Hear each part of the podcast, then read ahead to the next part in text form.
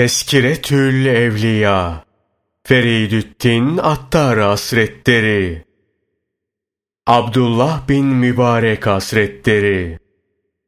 Zamanın zineti, semanın köşe taşı, şeriat ve tarikat imamı, gerçek manasıyla cihadı ekber ve asgarın sahibi, kalem ve kılıcın emri, Abdullah bin Mübarek, Kuddise sırruhu, ulemanın şehin şahı adını almıştı. İlim ve cesarette eşsiz olup, tarikatın muhteşemlerinden ve şeriat erbabının muhteremlerindendi. Çeşitli ilim dallarında makbul halleri vardı. Büyük şeyhlerle görüşmüş ve herkesce muteber sayılmıştı. Meşhur eserleri ve dillere destan olmuş kerametleri vardır. Bir gün gelirken Süfyan-ı Sevri, Kuddise sırruhu, gel bakalım ey doğunun eri dedi. Bunun üzerine orada hazır bulunan Fudayl bin Yaz, Kuddise sırruhu, doğunun, batının ve ikisi arasındaki yerlerin eri şeklinde tamamladı. Fudayl bin Yaz, Kuddise sırruhu, bir kimsenin faziletini dile getirirse, o kişiyi hakkıyla methü sena etmemek nasıl mümkün olur? İlk zamanlarda tövbe etmesinin nedeni bir cariyeye meftun olmasıydı. Cariyeye öyle vurulmuştu ki yerinde duramıyordu. Bir kış gecesi gidip aşık olduğu kadına ait evin duvarı dibinde durup sabaha kadar onu bekledi. Maşukası da duvara çıktı. Sabaha kadar birbirlerini seyrettiler. Gece sabaha kadar kar yağmıştı. Sabah ezanı okununca yatsı ezanının okunmakta olduğunu sanmıştı. Ortalık aydınlanınca bütün gece sevgilisinin halinde ve güzelliğinde müstarak olmuş bir halde bulunduğunu anladı. Kendi kendine, yuh sana ey İbni Mübarek, utan, sırf nefsin heva ve hevesi için böyle mübarek bir gecede sabaha kadar ayakta dikildin durdun. Eğer imam namazda uzun bir sure okusa deli olursun dedi. Bunun üzerine derhal gönlüne bir dert düştü. Tövbe edip kendini ibadete verdi. Nihayet öyle bir dereceye ulaştı ki bir gün bağa giden annesi onu bir gül ağacının altında uyumuş bir vaziyette gördü. Bir yılan ağzına bir nergis yaprağı alıp sinekleri ondan uzaklaştırıyordu. Daha sonra Merv'den ayrılıp Bağdat'a geldi. Bir müddet burada şeyhlerin sohbetinde bulundu. Sonra Mekke'ye gidip bir süre burada mücavir hayatı yaşadı. Tekrar Merv'e döndü. Merv halkı ona sıcak bir ilgi gösterdi. O vakit buradaki ahalinin bir yarısı fıkıh yolunu, diğer yarısı hadis yolunu tutmuştu. İbnül Mübarek, Kuddise sırruhu, her iki zümreyle de iyi geçindi. Her iki zümreyi de memnun ettiğinden kendisine, iki zümreyi hoşnut eden zat manasına gelmek üzere Raziyül Farikayn adı verilmişti. Her iki zümrede onun hakkında o bizdendir diye dava ederlerdi. Oysa burada biri hadisçilere, diğeri fıkıhçılara ait olmak üzere iki rivat ve zaviye kurmuştu. Sonra yine Mekke'ye gidip Kabe'ye komşu oldu. Naklederler ki bir sene hacca gider, diğer sene gazaya çıkar, diğer bir senede ticaret yapardı. Kendi hissesine düşen kârı sohbetinde bulunanlara dağıtırdı. Dervişlere hurma verir ve hurmanın çekirdeklerini sayardı. Her kim çok hurma yerse her bir çekirdeğe karşılık bir dirhem para verirdi. Naklederler ki bir zaman kötü huylu biriyle yolculuk yapmıştı. Abdullah bin Mübarek Kuddise sırrıhu ondan ayrılınca ağladı. Neden ağlıyorsun diyenlere şu cevabı verdi. O bir çare gitti. O kötü huyda onunla birlikte öylece gitti. Adam hiç değişmedi. kendisine faydalı olamadım. Naklederler ki bir kere devenin sırtında çölde yol alıyordu. Bir dervişe rastladı ve ''Ey derviş, biz zenginiz. O yüzden bizi hacca davet ettiler. Ama sen ki bir tufeylisin. Nereye gidiyorsun böyle?'' dedi. Derviş, hane sahibi kerem sahibi olunca tufeyliyi daha güzel ağırlar. Şayet o sizi hanesine okumuş ve Kabe'ye davet etmişse, bizi bizzat kendine davet etmiştir dedi. Abdullah bin Mübarek, Kuddise sırruhu, ama o, biz zenginlerden borç istemiştir dedi. Derviş, şayet borç, zekat ve sadaka istemişse, bizim için istemiştir deyince, Abdullah bin Mübarek, Kuddise sırruhu utandı ve doğru söylüyorsun dedi. Naklederler ki o derece dindardı ki bir kere konak yerinde atından indi. At gayet değerliydi. Namaza durdu. At ekinlerde yayılmaya başladı. Bu yüzden atı orada bırakıp yoluna yaya olarak devam etti. Ve bunun sebebini izah içinde çünkü devlet adamlarına ait ekinlerde yayılmıştır dedi. Bir zamanlar İğreti olarak alıp iade edemediği bir kalem için ta Merv'den Şam'a gelmiş ve kalemi sahibine teslim etmişti. Naklederler ki bir gün yoldan geçerken ama bir kişiye Abdullah bin Mübarek Kuddise sırruhu geliyor. Sana ne lazımsa iste dediler. Ama dur ya Abdullah deyince Abdullah bin Mübarek Kuddise sırruhu durdu. Ama sözüne devamla Hak Teâlâ'nın gözümü bana iade etmesi için dua et dedi. Abdullah bin Mübarek hasretleri başını önüne eğip dua edince gözü hemen açıldı. Naklederler ki bir gün Zilhicce'nin onunda sahrada bulunuyordu. Hac yapma arzusuyla yanıp tutuşuyordu. Kabe'ye varamayacağını anlayınca şöyle dedi.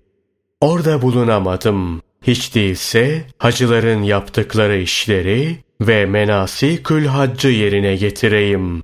Saçını tıraş etmeme ve tırnağını kesmeme gibi ihramda bulunanlara hasameller hususunda hacılara uyanlar için onların sevaplarından nasip vardır.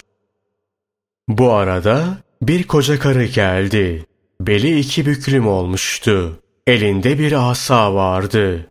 Ey Abdullah! Yoksa hac yapma arzusunda mısın diye sordu. Abdullah bin Mübarek Hasretleri evet öyle dedi. Sonra yaşlı kadın ey Abdullah ben senin için gönderilmişimdir. Seni Arafat'a ulaştırmam için bana yoldaş ol dedi. Abdullah bin Mübarek Hasretleri içinden üç günlük yol daha var. Beni Arafat'a nasıl ulaştırabilir diye düşündü. Yaşlı kadın, bir kimse ki sabah namazının sünnetini Sencap'ta eda eder, farzını Ceyhun'un kenarında kılar, güneş doğarken Merve gelmiş olur. Ona yoldaş olunabilir dedi. Abdullah bin Mübarek Hasretleri, Bismillah deyip yola düştüm. Geminin bile zar zor geçebildiği birkaç muazzam nehirden geçtim. Ne zaman bir sudan geçmemiz lazım gelse bana, kapa gözlerini derdi. Gözlerimi kapayınca kendimi suyun ötesinde görürdüm. Böyle böyle beni hacca yetiştirdi. Haccı eda ettim, tavafı, sayi ve umreyi tamamladım. Veda haccını da ifa ettim. Koca karı, haydi artık gidelim. Zira bir oğlum var. Şu kadar zamandır bir mağarada çile çekmektedir. Varıp onu görelim dedi. Oraya varınca beti benzi solmuş, zayıf ve nurani bir genç gördüm. Annesini görünce ayaklarına kapandı. Yüzünü ayaklarının altına sürdü ve ''Biliyorum, mutat olarak gelmiş değilsin. Seni buraya Rabbin gönderdi. Çünkü benim gitmem yakındır. Beni teçhiz ve tekvin etmek için gelmiş bulunuyorsun dedi. Koca karı bana dönüp, ey Abdullah gel buraya ikamet et. Ta ki onu toprağa defnedesin dedi. Sonra genç hemen ölü verdi. Onu defnettik. Ondan sonra ihtiyar kadın dedi ki, benim hiçbir işim yok. Ömrümün geri kalan kısmı onun mezarı başında geçecek. Ey Abdullah! Git. Gelecek sene yine gel. Ama beni göremeyeceksin. Beni hayır duayla yad et. Naklederler ki bir sene haremde bulunuyordu. Haccını ifa edip bir süre uyuyakaldı. Rüyasında semadan inen iki melekten birinin diğerine şunu sorduğunu duydu. Bu sene kaç kişi hacca gelmiştir? Öbür melek cevap verdi. 600 bin. Peki kaçının haccı kabul edilmemiştir? Abdullah bin Mübarek Kuddise sırruhu diyor ki bunu işitince üzerime bir sıkıntı çöktü. Dedim ki bunca ahali bunca zahmet ve meşakkate katlanıp dünyanın dört tarafından en ücra yerlerinden ve uzun yollardan gelmişler ve ucu bucağı olmayan sahraları kat etmişlerdir. Bütün bu emekler boşa mı gidecek? Bunun üzerine melek, Şam'da ayakkabı tamir eden biri var. Adı Ali bin Muvaffak. O hacca gitmeye niyet etmişti ama gidemedi. Lakin haccını kabul ettiler ve herkesi de ona bağışladılar dedi. Bunu işitince uykudan uyandım ve Şam'a gidip o eskiciyi ziyaret etmeli dedim. Şam'a gidip bu zatın evini buldum ve seslendim. Bir şahıs çıktı. Adın nedir dedim. Ali bin Muvaffak dedi. Seninle konuşmak istiyorum dedim. Konuş dedi. Ne iş yaparsın dedim. Yama dikerim dedi. Sonra vakıayı kendisine anlatınca adın nedir diye sordu. Abdullah bin Mübarek deyince bir nara atıp kendisinden geçerek yere düştü. Aklı başına gelince bana halini haber ver dedim. O da anlattı. 30 senedir ki hacca gitmeyi arzu eder dururum. Eskicilikten 300 dirhem para biriktirdim. Bu sene hacca gitmeye karar verdim. Derken bir gün hamile bulunan eşim bir komşuda pişen etin kokusunu almış. Bana git ve şu etten bir parça al dedi. Komşunun evine gidip söz konusu hali anlatınca ağladı ve yedi gündür çocuklarım hiçbir şey yememişlerdir. Bugün ölmüş bir eşek gördüm. Ondan bir parça et kesip aş yaptık. Zaruret halinde olduğumuzdan bize helal olsa da size helal olmaz dedi. Bunu duyunca içime bir ateş düştü. Sözünü ettiğim 300 dirhemi kaldırıp ona verdim ve bunu çocuklarına nafaka yap. Bizim haccımız budur dedim. Bunu dinleyen Abdullah bin Mübarek Hazretleri dedi ki, Melek rüyada doğru söylemiştir. Melek hükümde ve kazada isabet üzredir. Naklederler ki Abdullah bin Mübarek Kuddisse sırrıhu'nun mükatep bir kölesi vardı. Ona çalış kazan, bana şu kadar para ver, seni azat edeyim demişti. Biri Abdullah bin Mübarek Hazretlerine kölen mezar açıp kefen soyuyor ve bu surette elde ettiği paraları sana veriyor deyince Abdullah bin Mübarek Hazretleri üzüldü. Bir gece onu takip etti. Köle mezarlığa vardı. Bir kabrin üstünü açtı. Orada bir mihrap vardı. Burada namaza durdu. Bu manzarayı uzaktan gören Abdullah bin Mübarek Hazretleri yavaşça yaklaştı. Gördü ki kölenin üzerinde bir çul, boynunda bir zincir var. Yüzünü yere koyup ağlıyor ve sızlıyordu. Bunu müşahede eden Abdullah bin Mübarek Hazretleri yavaşça geri çekildi. Bir köşeye çekilip ağladı. Köle sabaha kadar orada kaldı. Sonra dışarıya çıkıp mezarın üstünü örttü.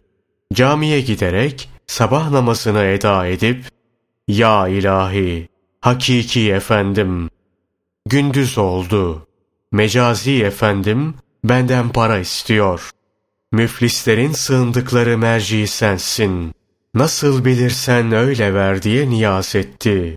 Bunun üzerine derhal havada peyda olan bir nur, kölenin avcuna getirip bir dirhem koydu. Ama Abdullah bin Mübarek Hazretlerinin de takati kalmamıştı. Kalktı, köleyi kucaklayıp öptü ve senin gibi bir köleye can feda. Keşke sen efendi olsan, ben de kölen dedi. Bunu gören köle, ilahi, mahremiyet perdem yırtıldı. Sırrım ifşa oldu. Dünyada bana rahat kalmadı. İzzetin hakkı için beni fitneye düşürmeden canımı al dedi. Henüz başı Abdullah bin Mübarek Hazretlerinin kucağındaydı ki can verdi. Abdullah bin Mübarek Hazretleri onu üzerindeki elbiseyle aynı mezara defnetti. Aynı gece Peygamber Efendimiz sallallahu aleyhi ve sellemle Halil İbrahim aleyhisselamın birer burak üzerinde gelmekte olduklarını rüyasında gördü. Kendisine dediler, Ey Abdullah! Niçin dostumuzu çulla defnettin? Şehit de ondan mı? Naklederler ki, Abdullah bin Mübarek, Kuddisse sırrıhu, bir gün büyük bir cemaatte camiden çıkmış gidiyordu. Hazreti Ali, radıyallahu anh neslinden gelen sarhoş bir çocuk, Ey Hindizade! Bu hal ve deptebe ne böyle? Ben ki Allah Resulü Muhammed sallallahu aleyhi ve sellemin torunuyum. Bir parça rızık temin edip geçimimi sağlamak için bunca zamandır bir bizle çalışıyorum. Sense böyle muazzam bir cemaat ve payeyle yürüyorsun dedi. Abdullah bin Mübarek, Kuddisse sırrıhu, bunun sebebi ceddinin amel ve emrine uygun hareket etmemendir diye cevap verdi. Abdullah bin Mübarek, Kuddise sırrıhu'nun şöyle dediği de rivayet edilir. Ey Seyyid Senin de bir pederin vardı, benim de. Pederine Hazreti Muhammed Mustafa sallallahu aleyhi ve sellem'den ilim miras kaldı. Servet sahibi olan pederimden bana da servet kaldı. Ama ben pederinizin mirasına dört elle sarıldığımdan aziz oldum. Sense pederimden kalan mirasa sıkıca sarıldığın için zelil oldun. Abdullah bin Mübarek, Kuddise sırrıhu, bu sözü söylediği günün gecesinde Resulullah sallallahu aleyhi ve sellemi kendisine karşı değişmiş olarak ve üzgün bir halde gördü ve ''Ya Resulallah, dargın duruşunun sebebi ne?'' diye sordu. Resul-i Ekrem sallallahu aleyhi ve sellem ''Evet üzgünüm, torunuma nükteli söz söylüyorsun.'' dedi. Abdullah bin Mübarek Hazretleri uyanınca özür dilemek için Alevi'yi aramaya başladı. Aynı gece rüyada Hazreti Peygamber sallallahu aleyhi ve sellem kendisine eğer sen olması lazım gelen bir hal üzere bulunsaydın, o sana bu sözleri söylemezdi dediğini gören Alevi, uyanınca özür dilemek için Abdullah bin Mübarek Hazretlerinin huzuruna gitmeye azmetti. Yolda karşılaşıp maceralarını birbirine anlattılar ve tövbekar oldular. Naklederler ki Sehil bin Abdullah fasılasız Abdullah bin Mübarek Hazretlerinin dersine giderdi. Seyl bin Abdullah bir gün dersi terk edip dışarı çıktı ve bir daha senin dersine gelmeyeceğim. Zira cariyelerin bugün dama çıkıp beni kendilerine davet ettiler ve bana benim sehlim, benim sehciğim diye hitap ettiler. Niçin onları edeplendirmiyorsun dedi. Abdullah bin Mübarek, Kuddise sırrıhu, sohbetinde bulunanlara, Sehl bin Abdullah'ın cenaze namazını kılmak için hazır olunuz der demez, Sehl ölü verdi. ve cenaze namazı da kılındı. Sonra müritler, ya şey, öleceği sana nasıl malum oldu dediklerinde anlattı. Onu davet eden cariyeler hakikatte huriydi. Çünkü benim hiç cariyem yok. Naklederler ki ne gibi acayip ve garip şeyler gördün diye soranlara şu cevabı vermişti. Mücahededen ve çile çekmekten zayıf düşmüş bir rahip gördüm ve Allah Celle Celaluhu'ya giden yollar ne kadardır ve nasıldır diye sordum. Onu bilirsen ona giden yolu da bilirsin dedi ve ekledi. Bak ben tanımadığım bir zata nasıl tapıyorum? Sen tanıdığın bir zata nasıl isyan ediyorsun? Demek istedi ki marifet Allah korkusunu gerektirir. Halbuki ben sende korku diye bir şey görmüyorum. Küfürse cehaleti gerektirir. Oysa kendimi korkudan erimiş bir halde görmekteyim. Onun bu sözü bana ders oldu ve yapılmaması gereken birçok şeyden beni vazgeçirdi. Şöyle dediği nakledilir. Bir kere gaza için Rum şehrinde bulunuyordum. Birçok halkın toplanmış olduğunu gördüm. Birini ceza veren kişilerin önüne getirip eğer zerre kadar kusur edersen büyük put hasmın olsun deyip şiddetli bir dayak ve dehşetli bir sopa attılar. O biçare bu kadar ağır bir işkence altında ah bile etmiyordu. Dedim ki bu kadar ağır bir muameleye maruz kalıp bu kadar şiddetli dayak yediğin halde ah bile etmiyorsun. Bunun sebebi nedir? Dedi ki, büyük bir kabahat işledim. Bizim dinimizde bir kimsenin sahip olduğu her şeyden arınmadıkça ulu putun adını ağzına almaması dini törendir. Şimdi sen Müslüman görünüyorsun. Bil ki ben terazinin iki kefesi arasında tartı sırtında ulu putun adını söyledim. İşte bu onun cezasıdır. Abdullah bin Mübarek Kuddise sırruhu demiştir ki bizim dinimizde de şu var. Kim onu tanırsa yad etmeye kadir olmaz. Zira Allah Celle Celaluhu'yu tanıyanın dili lal olur. Naklederler ki bir kere gazaya gitmişti. Bir kafirle cenk ediyordu. Namaz vakti gelince kafirden mehil isteyip namazını kıldı. Kafirin ibadet vakti gelince o da mehil istedi. Yüzünü puta koyunca Abdullah bin Mübarek Hazretleri içinden işte şu anda ona karşı zafer buldum deyip onu katletmek için kılıcını çekerek başının ucuna vardı. Tam bu sırada ya Abdullah verdiğiniz sözü de yerine getirin. Şüphe yok ki verilen sözün sorumluluğu vardır diye bir ses duydu ve ağladı. Kafir başını kaldırınca başının ucunda çekilmiş kılıçla duran Abdullah bin Mübarek Hazretlerinin ağlamakta olduğunu görüp sana ne oldu diye sordu. Abdullah bin Mübarek Hazretleri durumu anlattı ve senin yüzünden bizi azarladılar dedi. Kafir bir nara atıp düşmanı için dostunu azarlayan böyle bir Allah'a baş kaldırmak ve karşı gelmek namertliktir dedi ve Müslüman olup din yolunda bir aziz oldu. Şöyle dediği nakledilir. Mekke'de güzel ve yakışıklı bir genç gördüm. Kabe'ye gitmeye kastediyordu. Birden düşüp kendinden geçti. Yanına varınca derhal kelime-i şehadet getirdi. Kendisine ''Ey genç, başına ne geldi?'' deyince anlattı. Bir Hristiyandım.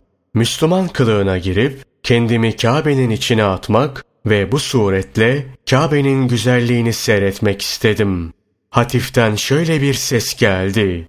Kalbin dost düşmanlığıyla dolu olduğu halde dostun evine nasıl reva olur? Naklederler ki soğuk bir kış günü Nişabur pazarında yürürken sırtında bir gömlek bulunduğu için tir tir titreyen bir köle gördü ve ''Ağana söylesen de sana bir cübbe alsa olmaz mı?'' dedi. Köle ''Nasıl söyleyebilirim ki halimi biliyor ve görüyor.'' deyince Abdullah bin Mübarek Hazretlerinin hali hoş olup bir nara attı ve yere yığılıverdi. Daha sonra tarikatı bu köleden öğreniniz dedi. Naklederler ki bir zamanlar Abdullah bin Mübarek Hazretlerinin başına bir musibet gelmişti. Halk kendisine geçmiş olsun demeye geliyordu. Bir mecusi de kalkıp gitti ve Abdullah bin Mübarek Hazretlerine akıllı kişi odur ki başına bir musibet gelince cahilin üç gün sonra yapacağı şeyi ilk gün yapar dedi. Bunun üzerine Abdullah bin Mübarek Hazretleri yazınız bu sözü zira hikmettir dedi. Ona şöyle bir sorunun sorulduğu nakledilir. İnsandaki en faydalı haslet hangisidir? Tam akıl. Eğer o yoksa, güzel edep. O da yoksa, kendileriyle istişare edilecek şefkatli bir birader. Bu da bulunmazsa, sürekli olarak sükût etmek. Bu da bulunmazsa, derhal ölmek. Şöyle dediği nakledilir. Edebi basit görenin, ifa ettiği sünnetlerde aksamalar olur. Sünnetleri basit göreni, farzlardan mahrum ederler. Farzları basit göreni, ilahi marifetten mahrum ederler. Marifetten mahrum kalanın, halinin nasıl olacağı da malum. Tevhidden mahrum kalıp kafir olur. Dünya fakirlerinin hali malum, böyledir. Hak fakirlerinin hali ve derecesi nasıl olur diyenlere, hak dostlarının gönlü hiç sükun bulmaz. Sükun onlar için haramdır. Yani daima talip olur. Zira her kim duraklasa makamını kaybeder. Şimdi biz az edebe çok bilgiden daha fazla muhtacız. Şimdi edep öğrenmek istiyorlar. Halbuki edip olan zevat göçüp gitmiştir. Ulema edep hakkında çok şey söylemiştir. Benim nazarımda edep nefsi tanımaktan ibarettir. Elimde bulunanı feda etmekten, halkın elinde bulunandan müstani olmam daha iyidir. Allah için helalliği şüpheli olan bir dirhemin hak sahibine iade edilmesini yüz bin dirhem sadaka vermekten daha çok severim. Haramdan kırk para alan mütevekkil değildir. Kendini mütevekkil olarak görmen tevekkül değildir. Tevekkül, Yüce Allah'ın seni mütevekkil olarak bilmesidir. Kazanmak, tevfize ve tevekküle mani değildir. Kazanmada bunlardan her biri bir ibadettir. Tevekkül ve tefviz halin içinde kazanmak taattir. Kişi bir miktar mala sahip olmalıdır ki, hasta olunca harcasın, ölünce kefen alınsın.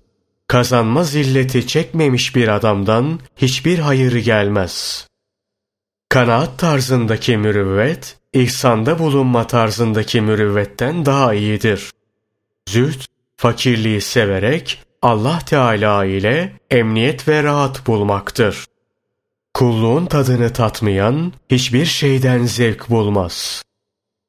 Bir kimsenin ailesi ve evlatları olup onların işini yoluna koymak için çalışsa, geceleri uyanıp üzerlerini açmış olarak gördüğü çocuklarının üzerlerine yorganı örtse, onun bu türden işleri gaza yapmaktan ve cihada gitmekten daha üstündür.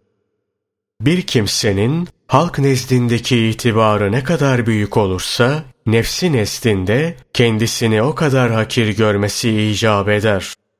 Kalbe karşı adilane davranmak nasıl olur sorusuna, halktan uzak durarak diye cevap vermişti. Zenginlere karşı gururlu, fakirlere karşı alçak gönüllü olmak tevazudandır. Tevazu, dünyada senden üstün olana karşı kibirli, aşağı olana karşı alçak gönüllü olmandır. Esas reca, haften hasıl olur. Başlangıçta Allah korkusu bulunmayan bir ümit, sahibini çabucak emniyet haline sokup hareketsiz vaziyete getirir. Kalpte karar kılan bir Allah korkusunu vücuda getiren, gizli aşikar, devamlı olarak murakabe halinde olmaktır. Naklederler ki yanında gıybet edilince şahsen gıybet edecek olsam anne ve babamın gıybetini yaparım. Çünkü benim için en uygun olanı onlara iyilik yapmaktır. Bu surette kazandığım sevaplar onların defterlerine kaydedilir. Ele gitmez der.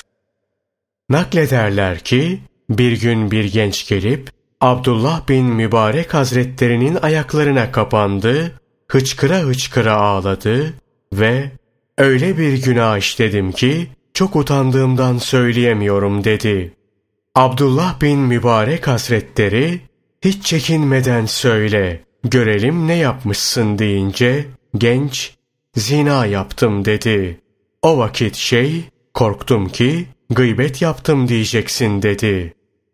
Kendisinden öğüt isteyen birine Allah Celle Celaluhu'yla murakabe halinde ol dedi. Adam bunun izahı nedir diye sordu. Abdullah bin Mübarek Hazretleri sürekli olarak Yüce Allah'ı görüyormuşsun gibi ol dedi. Naklederler ki hayattayken bütün servetini fakirlere vermişti. Bir zamanlar kendisine gelen bir misafire her şeyini harcadıktan sonra misafirler aziz ve celil olan Allah tarafından gönderilirler dedi. Karısı kendisiyle çekişti. O da bu hususta benimle kavga eden bir hanımı daha fazla evde tutmam doğru olmaz dedi. Eşini boşayıp mehrini de ödedi. Hak Teâlâ şöyle hükmetti ki, asilzadelerden birinin kızı onun meclisine geldi. Konuşması hoşuna gitti. Eve gidip babasından beni onunla evlendir diye rica etti. Babası 50 bin altınla birlikte kızı ona nikahladı. Rüyasında ona şu gösterildi. Bir kadını bizim için boşadın. İşte bu onun karşılığıdır. Bilesin ki bizimle alışveriş yapan hiç kimse ziyan etmez. Ölüm döşeğinde can çekişirken bütün mallarını yoksullara vermişti. Başının ucunda duran bir mürit, ''Ey şeyh, gözlerini dünyaya kaparken geriye üç tane kız bırakıyorsun. Onlara da bir şey bırak. Onlara nasıl bir çare düşündün?'' dedi. Şeyh, ben onlar hakkında söylenecek sözü söylemiştim. Salihlerin işini o üstlenir. Bir kimsenin işini Allah Celle Celaluhu'nun üstlenmesi, Abdullah'ın üstlenmesinden iyidir dedi. Can verirken gözlerini açıp gülümsedi ve çalışanlar böylesi için çalışsınlar dedi. Süfyan-ı Sevri, Kuddise sırrıhuyu rüyada görüp, adı aziz, şanı yüce Allah sana nasıl muamele etti diye sordular. Şöyle dedi, merhamet buyurdu, rahmet etti. Sonra Abdullah bin Mübarek Hazretlerinin hali nasıl dediler. O hakkın husuruna günde iki defa çıkanlar zümresindendir dedi. Abdullah bin Mübarek Hazretlerinin sözleri Salihler anılınca Allah'ın rahmeti iner. Ulemayı hafife alanın ahireti, ümerayı hafife alanın dünyası, dostlarını hafife alanın mürüvveti yıkılır. Salihlerden olmadığım halde onlardan hoşlanırım. Bedbaht kişilerden daha şerli olduğum halde onlardan hoşlanmam. Zühd iddiası insanı zühten çıkarır. Namaz kılmak caiz olacak kadar Kur'an bellediniz mi? Artık ilimle meşgul olunuz. Zira Kur'an'ın manalarına sizi vakıf kılacak olan ilimdir. Cepteki hokka, ulemanın miskidir. İlim tahsil ediniz. Kalem erbabı olunuz. Kadına güvenme. Mideye ancak takat getireceğin kadar gıda koy. Mala kanma. Sadece işine yarayacak kadar ilim öğren. Basiretli kişiler şu dört husustan emin olmazlar. İşlenmiş günah. Acaba bu hususta Cenab-ı Hak ne yapacak? Ömrün geri kalan kısmı. Acaba insan bu süre içinde ne gibi tehlikelerle karşılaşacak? Verilen lütuf acaba mekr ve istidraç mıdır? Hidayet olarak gördükleri allanıp pullanmış dalalet midir? Dilencilik zilletinden haysiyeti korumak maksadıyla dünya malını elde tutmak insanı zahitlikten çıkarmaz. Halk kim? Ulema hükümdarlar kim? Zahitler, zibidiler kim? Dini alet edip dünyayı yiyenler kim? Elimizde sakatına ihtiyaç göstermeyecek kadar sağlam hadis var. Namsızlığı sev ve şöhretten tiksin. Namsızlığı sevdiğine inanma ki nazarında nefsin büyüyeceğinden daha kötü bir duruma düşersin. Nice küçük iş vardır ki niyet onu büyütür ve bunun aksi de böyledir.''